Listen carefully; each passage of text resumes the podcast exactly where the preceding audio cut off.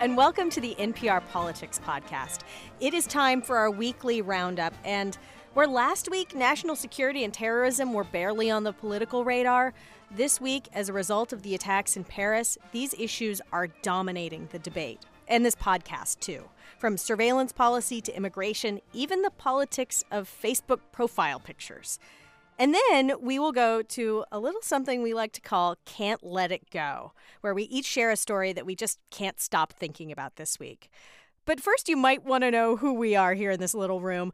I am Tamara Keith. I'm an NPR White House correspondent, and I also cover the campaign. I'm Ron Elving, editor and correspondent. I'm Scott Detrow. I cover tech and politics. I'm Sam Sanders, campaign reporter here at NPR. And let's start with those attacks in Paris.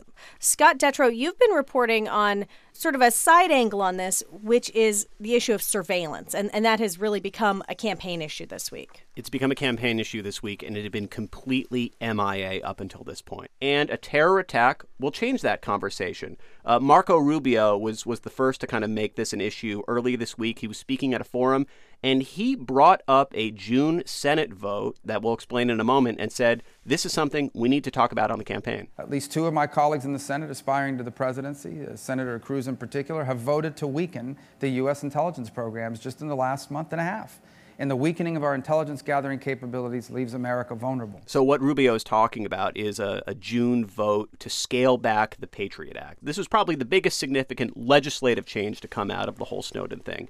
Now, the phone companies keep that information, the metadata from our phone records who we're calling, when we're calling them, how long we're talking, and they only turn it over to the government when there's a judicial order, a warrant that's very specific. And that's a big change.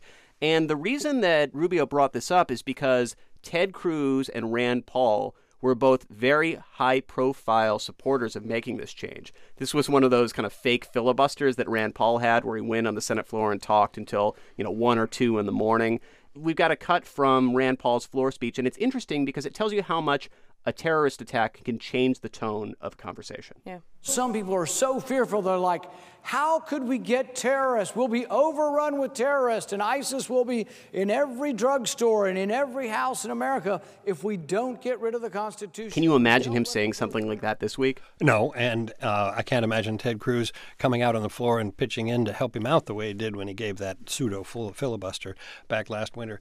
And interesting, too, that Marco Rubio, in deciding to use this issue against some of his opponents, targeted Ted Cruz. Right. And not so much Rand Paul because he doesn't really see that there's a big threat from Rand Paul. He's worried about Ted Cruz. Right. And my question all the time on issues of uh, whether surveillance is working or not, how much can the federal government tell us if it's actually worked? That's you know, I mean, like yeah. how many how many times? Do you mean how much they do they know, us? or how much can they tell? Both. Well, Good so questions. back when this was a big fight, the White House and and the intelligence agencies came out with a list of terrorist attacks that were thwarted because of the metadata. How many were on that list? I think it was about a dozen, but under the light of scrutiny, um, They it- melted. They melted. Yeah, they melted. It, it was basically found that most of these could have been done through other means. Without the surveillance Yeah, or the advanced surveillance. And in some ways, the administration or those who would want more surveillance are in the position of proving a counterfactual. I think that the point here, though, in part, is that this is being used as a proxy, that Marco Rubio is using this thing that may not even be remotely related to what actually happened in France. He's using this as a proxy to have a fight about is the Republican Party a party that is hawkish and big on defense and big on surveillance, or is it a party that is stepping back? I think, Tamara, you're absolutely right on that. And I think, as Ron pointed out, the fact that Rubio called out Cruz and not uh, Paul when he made that comment tells you everything you need to know. About the state of the race. And I think what we're also going to see in the presidential race and beyond is kind of a broader conversation because over the last few years, because of Edward Snowden, and also because there hadn't been a major terrorist attack to kind of get people thinking in that mindset, people who are in favor of a robust, aggressive, Dick Cheney esque national security structure have really been on the defensive. They've really been beaten up. And you saw after Paris an immediate aggressive push from people like John Brennan, the head of the CIA, and others to really blame this on Edward Snowden, basically. Um, Brennan gave a, a very pugnacious speech in Washington earlier this week. He said that there'd been too much hand wringing and and it left the country vulnerable. So maybe not that Nobel Peace Prize for Ed Snowden this year. And yet, I believe Oliver Stone is still on track for the release of his movie. Well, about no, Edward Snowden. no Peace Prize, but uh, an Oliver Stone movie. Where I guess a lot now? of people would settle Where's, for that. I have not heard a lot from Snowden. He's he's in Russia still. He's still in Russia. All right. With And- his girlfriend. Yes, who he abandoned in the name of outing national Abandon's a security. strong word. Well, no, he really he did. When you when you move to the other side of the world and don't tell your girlfriend, didn't I think tell her? count- No, he didn't tell her. The shade of it all. He didn't tell her, and then like the national media showed up on her doorstep, and she's like, "Where'd my boyfriend go?" No. How have I not seen this footage? Oh yeah, no, this was a thing. Um, also in the news this week are the refugees, specifically whether or not the U.S. should take in Syrian refugees in light of the Paris attacks. Right. Well, we, we had millions of people who have been displaced in the Middle East region in recent years, and many of them have made their way toward Europe. Hundreds of thousands have been trying to relocate in Europe. And there is also a trickle that has begun to head towards the United States. Very small numbers thus far. And the White House has said that they want 10,000 in in the next year. I That's think. right. By the end of the 2016 fiscal year, they would like to see 10,000 resettled in the U.S. We're nowhere near that number as yet. And the governors have started saying, right after the Paris attacks, and of course, many of the governors probably already had these concerns, but they took this moment to say, we're not going to put that on the residents of our state. We're going to say, in one way or another, either none at all, not coming here, uh uh no way, or saying something like, we need to have more reassurance. We need to have more vetting. We have to know exactly how these people are being checked out, and we want to see some kind of certification from the federal government before we cooperate in resettling them in our states. And it happened like dominoes. It happened very quickly in a matter hours. of yeah, it, just like boom, boom, boom, boom, boom, boom, boom, Mm-hmm. all these states. However, I think there is some nuance in the position, and the interesting thing about Rick Snyder from Michigan is that he started this. He was the first domino, but he actually has a um, a much more moderate position than some of the other governors. He was on Morning Edition speaking with Steve Inskeep earlier this week. So, in a general sense, I've been very much in favor of refugees across the world.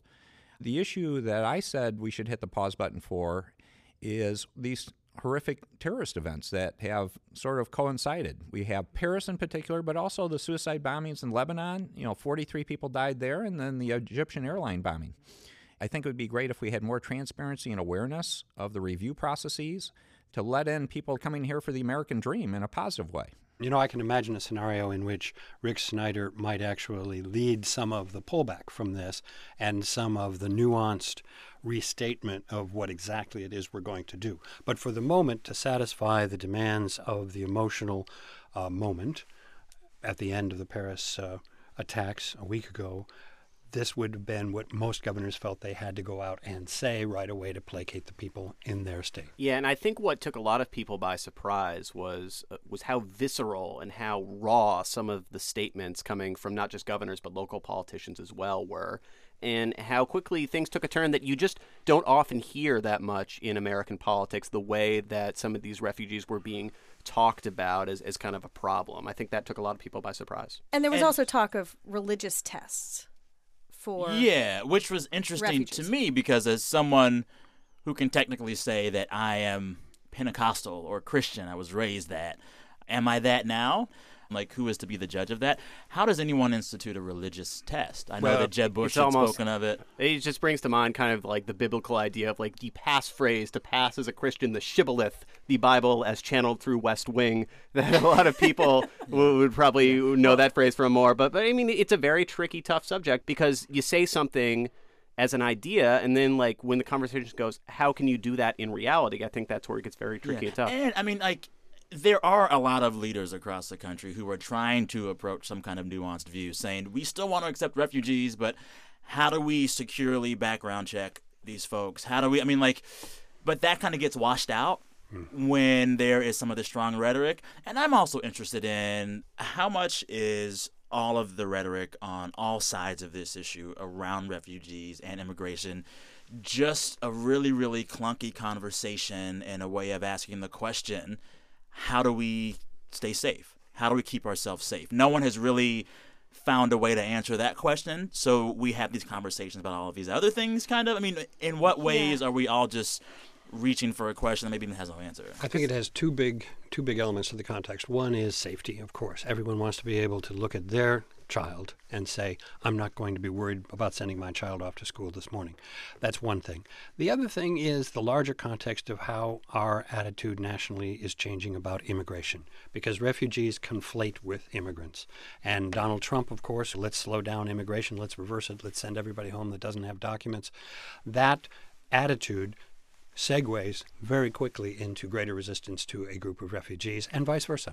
Yeah, and I mean, this whole debate has brought up some interesting cleavages. Just this week, a lot of Christian groups broke ranks with GOP leaders and said, We actually support bringing refugees here and will keep doing so. And they're involved in it. They're among the people who have brought the most refugees to the U.S. over the years. And Sam, you are watching the internet as you often do, and the the Paris attacks really played out on Facebook in an interesting way. Yeah, you know, I mean, I'm sure most of you have seen friends of yours on Facebook put a French flag filter over their profile photos.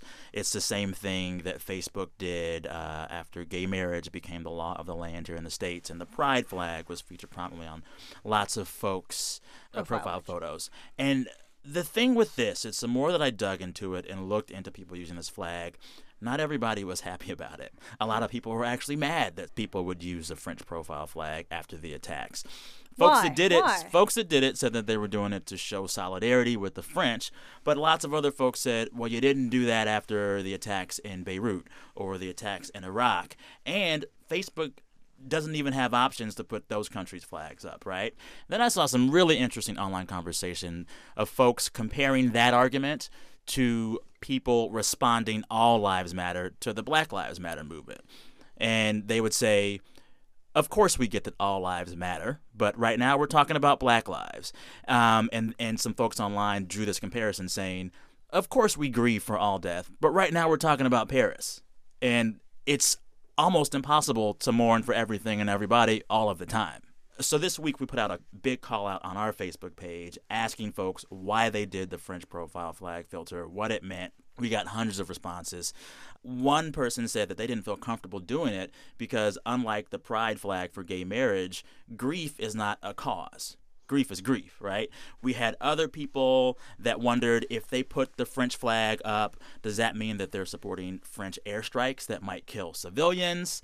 There was so much division. Mm-hmm. And I think what I saw in this is like the divided nature of our politics right now. We can't even agree on how to be sad together. But there's a tremendous diversity in those responses as well. And that has a place in social media, like perhaps more there than any other kind of media. You can have a thousand schools of thought and they can all bloom. Scott? Can I play the role of like cranky old man for a moment?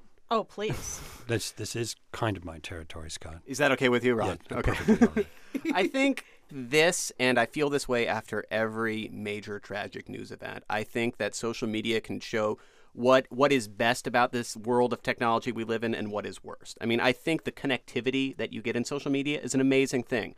Uh, we have a good family friend who lives in Paris, and I was very happy to see her check in safely that night. She lives in that neighborhood.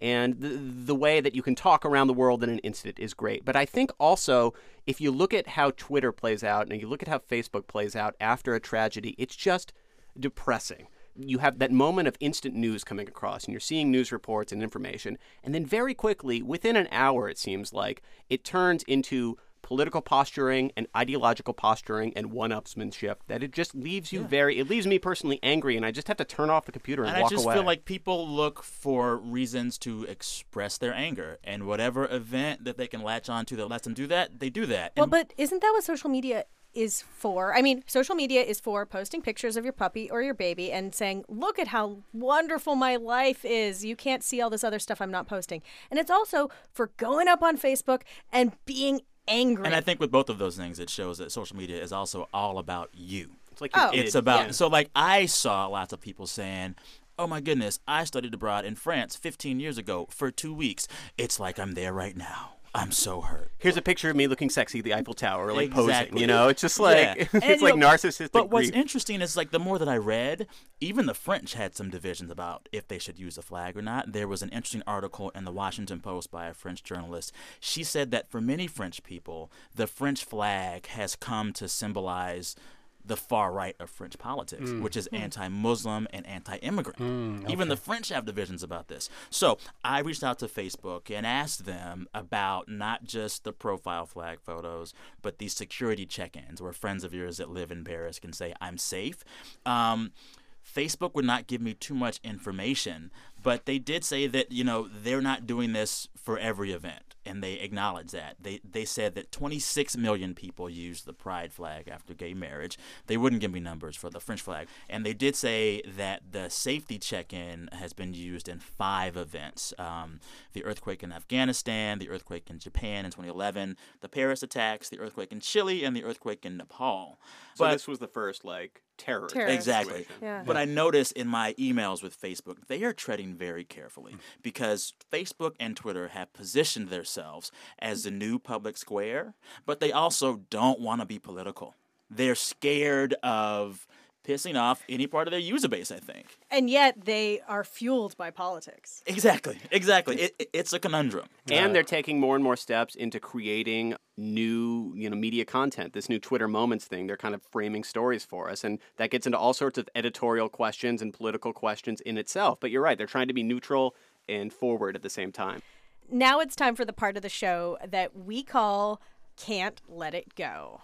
Ron? This week, I can't stop thinking about that video. Many people have seen it, but for those who have not seen it, you can Google it up as Explaining Paris Dad or Explaining Paris to a Little Boy. Uh, there are many, many, many iterations of it. It's about 80 seconds worth of tape. It's in French, but all of the versions of it that I have seen, you can see the interpretation. It's an adorable little Parisian boy looking at the flowers and the candles that have been put out for the victims of the Friday the 13th massacres. Oui, parce qu'ils sont très très très méchants. And he is asking what it's all about, and his father is explaining, and the little boy says, Why did this happen? And they try to explain to him, and he says, But they have guns. Ils ont les pistolets, ils peuvent nous tirer dessus parce qu'ils sont très très méchants. And the father says, But we have flowers. C'est pas ils ont des pistolets, nous on a des fleurs. And they have this extraordinary conversation, which I really think everyone ought to witness as a kind of source of hope. And the conclusion of the conversation is the little boy concluding that the flowers and the candles are there to protect us from the guns. And he feels better. And Sam, what is your can't let it go? What can't you My let go? can't let it go this week. Um, so uh, we all remember the media availability that President Obama had soon after the attacks in Paris, and he, in one part of the conversation, said, "You know, lots of people want to criticize my strategy against ISIS." But where are their ideas? In explaining that point, he used a phrase that I'm not used to hearing politicians use. folks want to pop off and have opinions about uh, what they think they would do, present a specific plan. So pop off is this phrase that I am not used to hearing politicians say. It comes from hip hop culture, it comes from rap, and it's been a big word in reality TV. One of my favorite scenes from the very, very bad show called Bad Girls Club includes an altercation between Tanisha and one of the other girls where she's yelling, Pop off, pop off. And it's a word that seems to be, at least from what I've seen in my social media feeds, steeped in black culture. Um, this word, this phrase, once Obama uttered it, became the topic of a multitude of vines and tweets and gifs and memes. It even ended up in a song. Folks want to pop off, pop off, pop off. Pop, pop, pop, pop, pop, pop. I- I'm feeling it. Right? All right. So, like, this for me is just like the latest example of Obama code switching. He is using a word, a term from hip hop vernacular, and he's doing this. I found with more frequency and with more comfort, and he's he he is different on race than he was before. Scott Detrow, what can you not give up this week? I gotta say, I'm really worried about Mike Huckabee's marriage. Um, I'm really I'm concerned actually about not. it. Um, but- and, and I'll tell you why. Because at every single debate, he brings up in one way or another the fact that his wife is really mad at him. Well, John, I don't really have any weaknesses that I can think of. Um, but my wife is down here in the front, and I'm sure if you'd like to talk to her later, she can give you more than you'll ever be able to take care of. And that's not the only one. I think we oh. actually pulled together all of the Mike Huckabee, my wife is mad at me moments from the debates this year. Well, my wife's name's Janet. And when you say Janet yelling, I'm very familiar with what you mean. This is who you, you're going to put on the $10 bill. That's an easy one. I'd put my wife on there. I've been married to her 41 years. She's fought cancer and lived through it. She's raised three kids, five great grandkids, and she's put up with me. I mean, who else could possibly be on that money other than my wife? And then that way she can spend her own money to her face. And that way she can spend her own money. Got a lot of, from the Twitters, attention uh, at the time. This is a reminder, but this is Reverend Mike Huckabee. Yeah. Because this is preacher humor. This is this is from the pulpit kind of, you know, self-deprecating stuff that kind of makes the congregation chuckle. But the point is, listen for it next time. Every single debate, Mike Huckabee makes some sort of wife comment, and sometimes it's linear and makes sense, and other times it's out of nowhere, like Janet Yellen. Well, and, and, and, and listen, if one of these weeks he doesn't make one of those jokes, you got to figure the Huckabees are on the ropes. Well, we'll keep a close eye. And my Can't Let It Go also involves Republican governors. Mike Huckabee is one of the few Republican governors left in it. You know, there was this thought like, oh my gosh, executive experience, the Republican governors are going to dominate this thing. Bobby well, Jindal. Yeah, Bobby Jindal. This week, Bobby Jindal dropped out, and it barely made a blip. We've also already lost Scott Walker, who was once thought to be, you know, a shoe in, and Rick Perry, the Texas governor. There are only a few governors left, and they are registering in the single digits at this point. But really, all of the buzz and all of the talk is about a businessman and a couple of senators, uh, freshman senators, which you never would have thought after all of the criticism of a freshman senator who is our current president. That really jumped out to me for a couple of reasons. First of all, because uh, Scott Walker, Bobby Jindal, and Rick Perry are all people who, over the last few years, you know, people have pointed to and said these are strong governors. They're popular governors in their state. They're popular with the base. They can make great candidates. And I think it's fair to say that there's been a decades long conventional wisdom that governors make more attractive candidates and better presidents. I mean, Obama was what, the first president since uh, Kennedy to go directly from the Senate to the White House? And there had only been one before that. So it is rare. And, and that was the story in the 70s and the 80s and the 90s. And it was the story with George W. Bush, who might have kind of broken that mold a little bit. Plus, we now have a Republican Party, at least, where people are just not satisfied expressing their anger by putting up a governor. They want somebody who is either Donald Trump or Ben Carson on the outside, maybe Carly Fiorina in there too, or they want two guys who are famous for either rejecting the Senate while they're in it. Marco Rubio can't wait to get out of here, don't even show up to vote, or Ted Cruz, who's willing to shut down the whole government. What could be better for the anti establishment mentality than shutting the government right on down?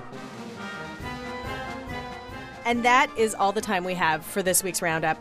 I'm Tamara Keith. I'm Sam Sanders. I'm Ron Elving. And I'm Scott Detrow. And this is the NPR Politics Podcast.